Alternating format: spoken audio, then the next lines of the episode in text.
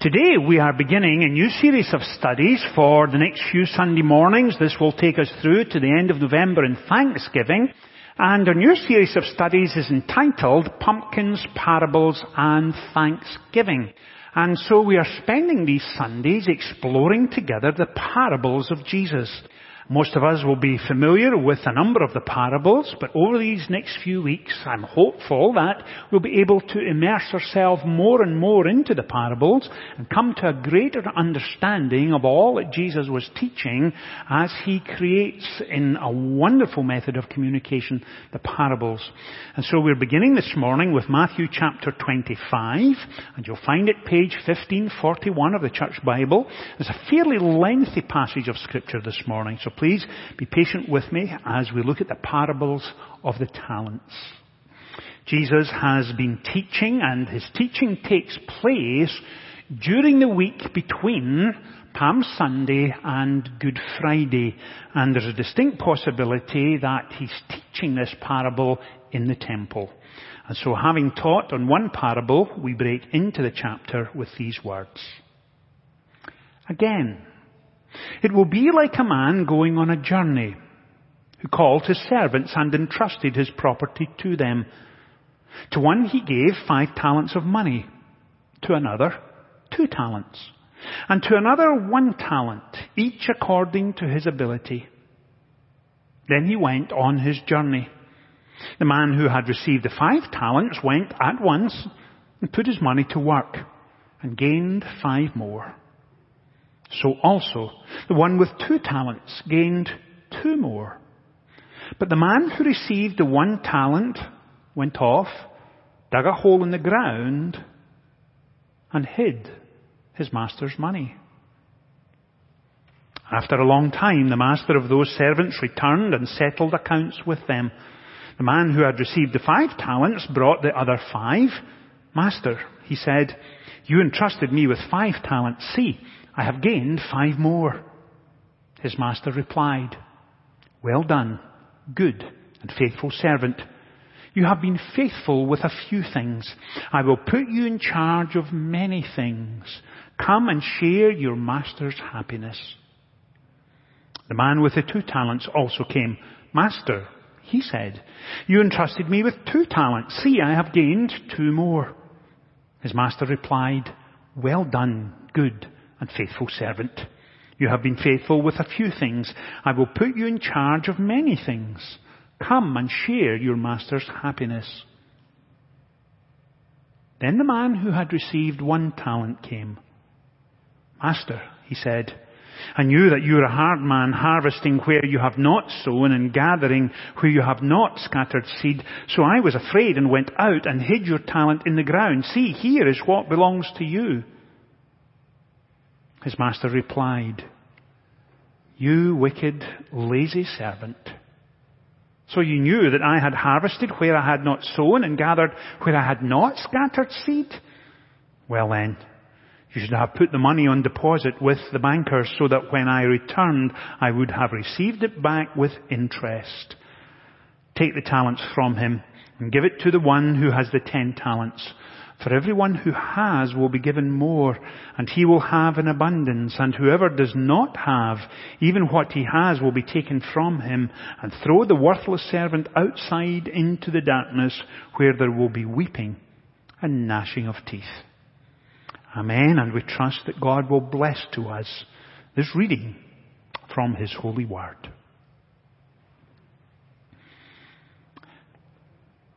I wanted to begin this morning with taking the theme of parable and likewise creating a story. A police officer calls in to dispatch that he has an interesting case in front of him and this is what he says. I have an older lady who shot at her husband for stepping on the floor she had just washed for the third time. And the dispatch comes back and says, have you arrested the old lady? The officer said, not yet. The floor is still wet. Now of course we smile at that because in our minds we're imagining it taking place. And likewise with parables. When Jesus constructs a parable, He invites us to enter into the parable with him, see its relevance and pertinence, and then eventually he invites us to see ourselves in a similar situation. And over these next six or seven weeks together, that's exactly what we're going to do. As we begin to immerse ourselves in the parables week by week, we'll be asking two questions. How do they relate to life in the 21st century? And what is the message in each parable that I can apply to my life as I seek to grow in my relationship with Him and seek to live out my faith week by week? Now the parables are, of course, as most of you know, some of the most influential teaching of Jesus are contained in the parables. They hold within them a vitality, a relevance, and an impact of the teaching of Jesus that is found in not too many other places. The parables are well known. We've been remembering them for centuries. And as I said earlier, He creates a world in parable. He invites us to participate in it. And it's hard to exaggerate the importance of the teaching of the parables. Now as you look at the breadth of the parables, there are characteristics or patterns that come to the fore fairly regularly. The parables are brief. They are marked by simplicity and symmetry. They mainly focus on people. And yet within each parable, you will find two or three different movements taking place, happening all at the same time. And we're going to see that characteristic, certainly in our parable of the talents today, and in subsequent Sundays as well. There are fictional descriptions taken from everyday life. And I think that's why we enjoy them so much. They're always engaging and create interest. And almost as you're reading the parables, I can sense myself leaning in to find out what happens. How does it, the narrative develop? How does it end? Because we always want to know how it ends because the climax of the parable is usually at the end. It's like good humor. The punchline comes at the end and then the rest of it makes sense. Likewise with the parables. Now, having said that, the parables make up 35% of Jesus' teaching. That's a lot. Luke contains 24 of them. Matthew, 23. Mark contains 8. Now, some New Testament scholars will say, well, actually, Luke only contains 21, others will say 25, but in a broad sense, because parabolic language is found throughout the Gospels. But in an overall sense, these are reasonably accurate reflections of the teaching of the parables. But interestingly, in John's Gospel, there are none which is fascinating for scholars of the New Testament when Luke, Matthew and Mark goes to all of this trouble to contain the parables of Jesus and John doesn't. And we'll touch on that in subsequent Sundays.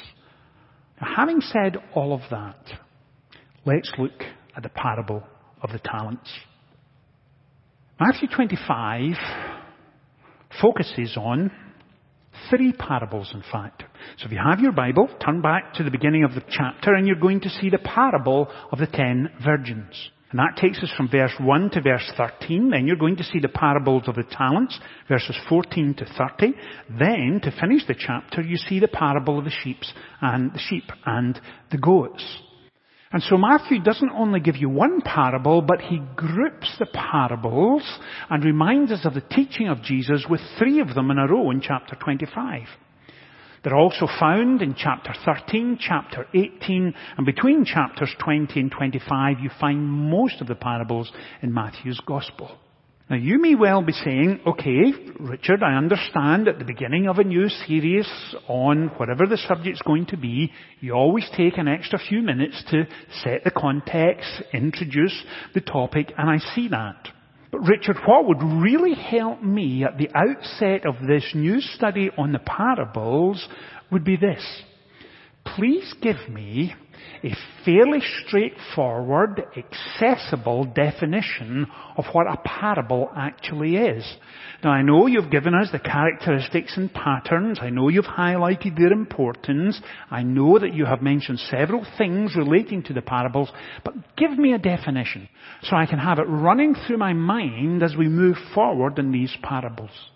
Well, here is a fairly simple, straightforward definition. Now, not all New Testament scholars by any stretch of the imagination would agree on this, but it's a helpful working definition. And so when you think of parable, think of earthly story with a heavenly meaning. An earthly story with a heavenly meaning. And that's exactly what we see in this, the first of the parables we are going to look at. And the other thing that would be helpful for you as we begin to look in detail at this parable is, and I suspect some of you are there already, and you're asking, Richard, how much is what we see here a talent? So I can at least get in my mind a vision of what's actually unfolding in front of us. Well, You'll be surprised to hear New Testament scholars don't all agree. But most would say a talent is somewhere between $1,000 and $4,000. Now that's a huge range, but somewhere in the middle. But the point is, it's a lot of money and certainly was a lot of money in the first century. So that gives you a sense of what's going on. And when the parable is told by Jesus, notice how he begins. A man was going on a journey, and he called his servants and entrusted his property to them. To one he gave five talents of money, to another two talents, and to another one talent, each according to his ability. Now let me pause right there. The individuals in this parable, at least the first two, are individuals I think that we would warm to. Individuals that the Master has chosen, given talents, because He trusts them. Certainly the first two servants are individuals I think we would trust. Now if you have discovered a leak in your roof at home and water is coming in, you want someone you can trust to repair or renew that section of the roof. You want someone who's going to come when they say they're going to come. You want them to start on the project when they say they're going to start on the project. You want them to finish it as quickly as possible. But you want the repair or the renewal of that section to have quality. You don't want to constantly call back a roof repair company. You want a contractor you can trust. Likewise, in this parable, the master wants servants he can trust. And clearly he can trust these folks.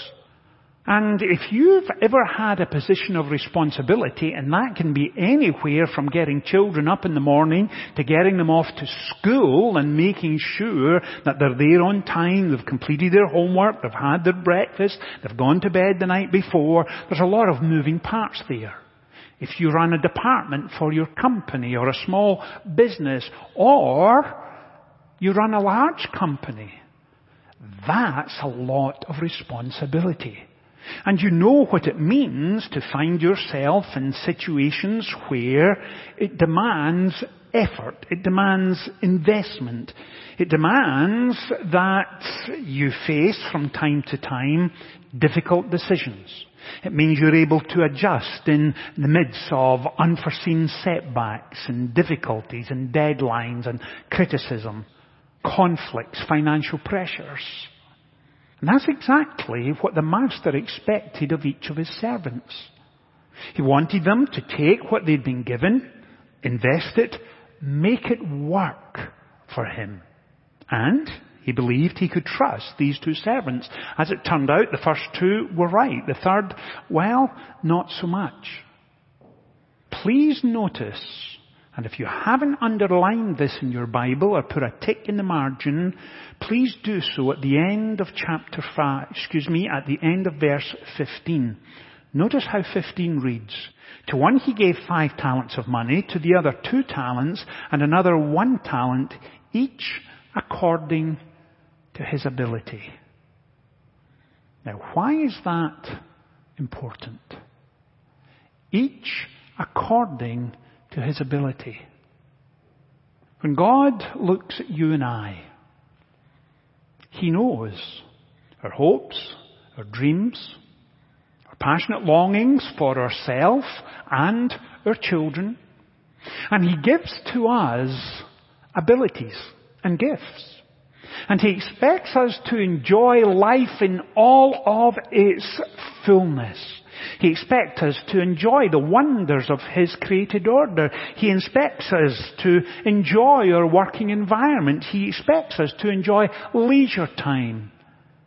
He expects us to enjoy falling in love, raising children, having grandchildren. He expects us to enjoy promotion at work and the things in our lives that define us. And He gives us the gifts and the talents and abilities to live out life to its fullest. But in addition to all of that comes responsibility.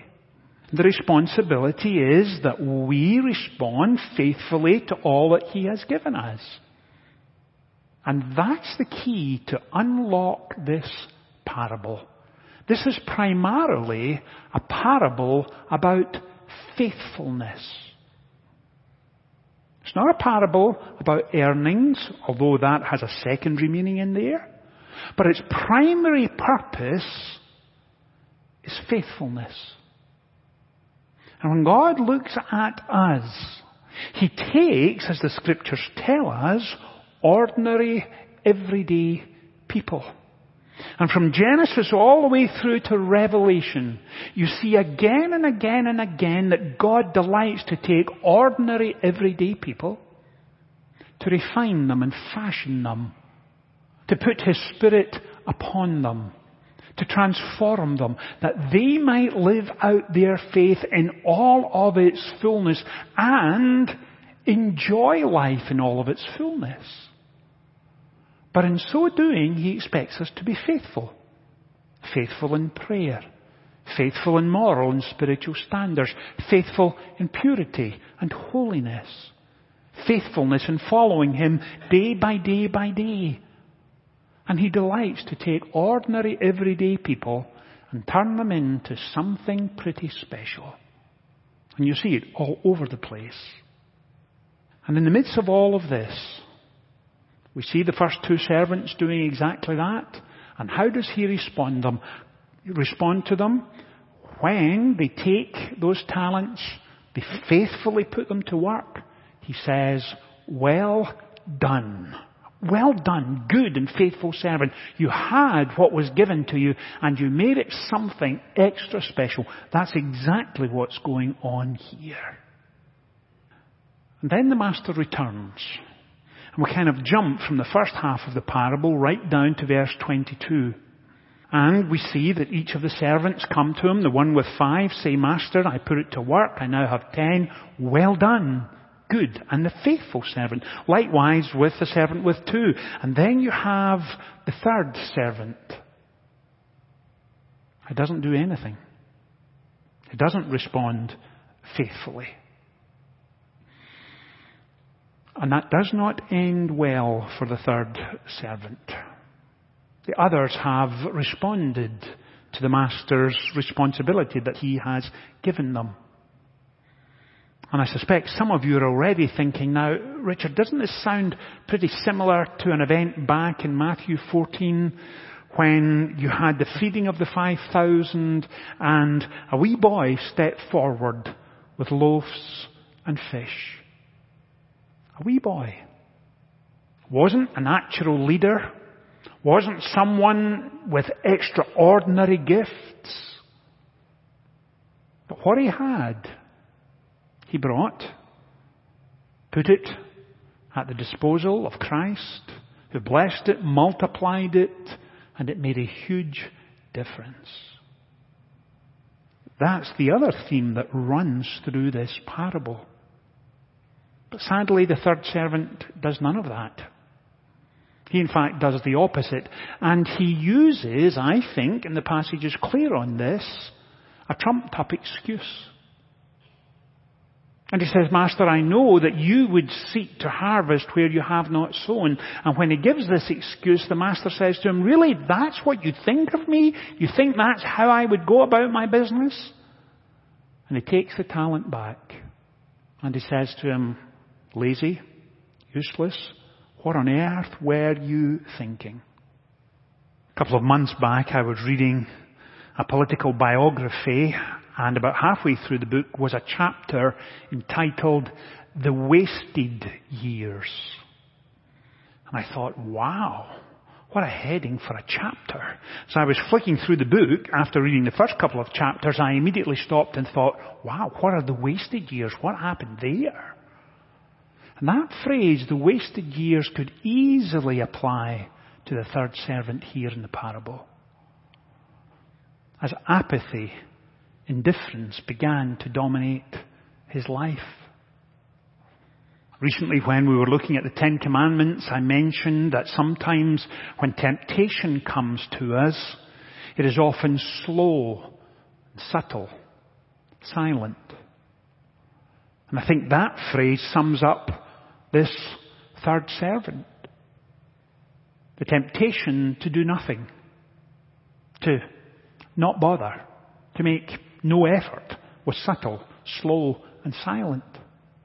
And it turned into apathy and indifference. And often with apathy and indifference comes cynicism. Constantly critical of others and what they're doing. But quietly sitting back, doing very little, and demonstrating criticism, cynicism. It's never going to work. It's never going to go anywhere. What's the point? And I suspect that's exactly the attitude of the third servant. Wasted years. And not only did he waste his own time, he missed out on the blessing of God, what it means to walk with Him each day, to hear Him answer prayer, for Him to enable and strengthen and equip us to live out our faith. He missed out on all of that. Awfully sad. What could have been? Now you may be saying, okay, Richard, I hear what you're saying. I think I've got it. And I understand how this parable applies to me as an individual. That I should be faithful to all that God has given me. I should be faithful in living out my faith day by day by day in every aspect of my life. I see that. I should enjoy life to the full, investing all I can, my energy, my thoughts, my prayers, into every aspect of my life, that I might enjoy it in all of its wonder and fullness. I think I get that. But Richard, this is Commitment Sunday. How does that apply to us as a congregation on this little corner of Washington and Richardson? How does it apply to us as a church today? Well, let me see if I can explain. Most of you are aware that over the last 14 months or so we have been busy with campus redevelopment and you see the progress. I see it almost daily in fact. And between now and the end of March, we are going to take possession of a new worship and arts centre that will seat a thousand people. We're in the process of putting together a new gymnasium with three basketball courts, congregational gathering area, a new youth floor, bookstore, coffee shop, children's area, and that children's area will come to us, as you saw from the announcements, in a couple of weeks' time. Those who have been through it are telling me it's very impressive and I honestly can't wait to see it, but I'm waiting till it's finished, which is causing me endless heartache because I want to go in there and peek. And I've decided not to. I'll wait till it's finished so I can see the, the whole impact of the thing. And not only will the children's area be ready, but late March, as I said, early April, will take possession of the new facilities. And 2022 for us will be an exciting year. It will move us to a whole new level of ministry. Endless opportunities to have an impact and influence right here in our downtown, major city, growing and developing so fast we can't keep up. And we saw that last Sunday. And in addition to all of the new facilities, here is the thing that excites me the most. And I mentioned this last week. That we will continue to provide for this community and the rest of the city of Greenville a secure spiritual home. A place where they can gather for worship. A place where we can engage with the living God. Our ministries will continue to be life-giving and life-affirming from nine-year-olds all the way through to 90-year-olds. Thirdly, will be a place of learning and growth. Will also be a place that develops intergenerational engagement and relational connectedness. Now let me give you a simple example of that.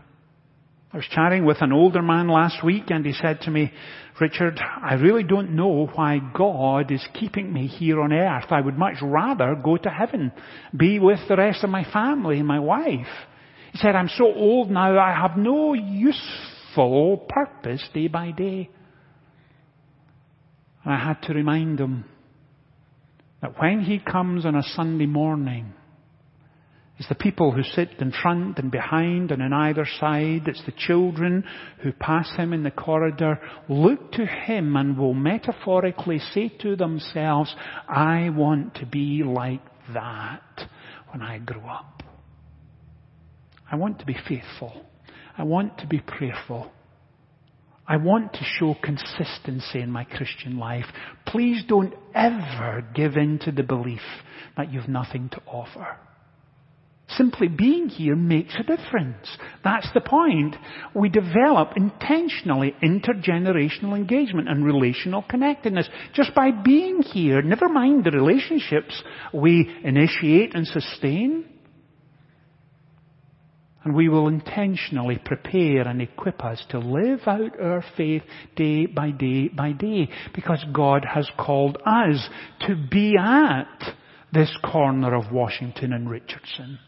He has given us the opportunity to flourish and grow and develop and be a vital part of this community in the spiritual heart of this city. That's us. That's what He's called us to. And on this commitment Sunday, that's where we are as a congregation. I would have to tell you, I could not be more excited than I am for our future. The rest of our staff believe it too. I sense it coming from you as well. Back in 2018, I had visited Washington DC and was speaking to a police officer and in overhearing my thick southern accent, he said to me, now where are you from? And I said, I'm from South Carolina, and he looked at me, and I could see the wheels turning, and I could see him saying to himself, now with all of my professional training and all of my interaction with the public, I don't think you're from South Carolina originally. And so eventually he said, where are you from originally? And we got talking. And then he asked me the question that I get probably more than any other question. I've mentioned this before. And he said to me, what is the most surprising thing about living in the United States? And I responded as I always do. The most surprising thing about life in the United States is the people as a nation, as a people, as individuals, we are absolutely convinced if we pray long enough, work hard enough, roll up our sleeves, we are capable of doing spectacular things. Spectacular things extraordinary things. And right here at this corner of Washington and Richardson, God is at work. God is at work. We see it in our new building. We see it in the rise of focus on discipleship. We see it as the gospel impacts and transforms lives. We see it Sunday by Sunday by Sunday. And I am convinced of this. You are the kind of people, if given the five talents, would turn them into ten. If given two, you would turn them into four. Because you sense His call in your life. You respond in that manner. And we have the opportunity to have a spiritual impact in this city that few have. And that's how it applies to us on this commitment Sunday. Let me close with a quote we closed with last Sunday. You remember it, it's familiar to you comes from Darrell Guder. Darrell is a missionologist and a first class Christian writer, and he compares the 21st century church and the first century church, and this is what he says. He says the one is more or less passive, yielding to influences from outside. The other is active, influencing rather than being influenced. The one looks to the past, the other to the future. The one is anxious, the other is prepared to take risks. The one guards boundaries, the other crosses them. That's us. Willing to take a risk, willing to make a difference, willing to step up and say, I want to be part of something that is once in a generation and will impact our city with the gospel. And I can't help but wonder that in the midst of this stewardship season and this commitment Sunday, as God looks upon us, I suspect He says, Well done, good and faithful servant. Let's pray together. Father, thank you for your consistent faithfulness towards us. And thank you for the reminder from this parable this morning that you bless us in so many ways.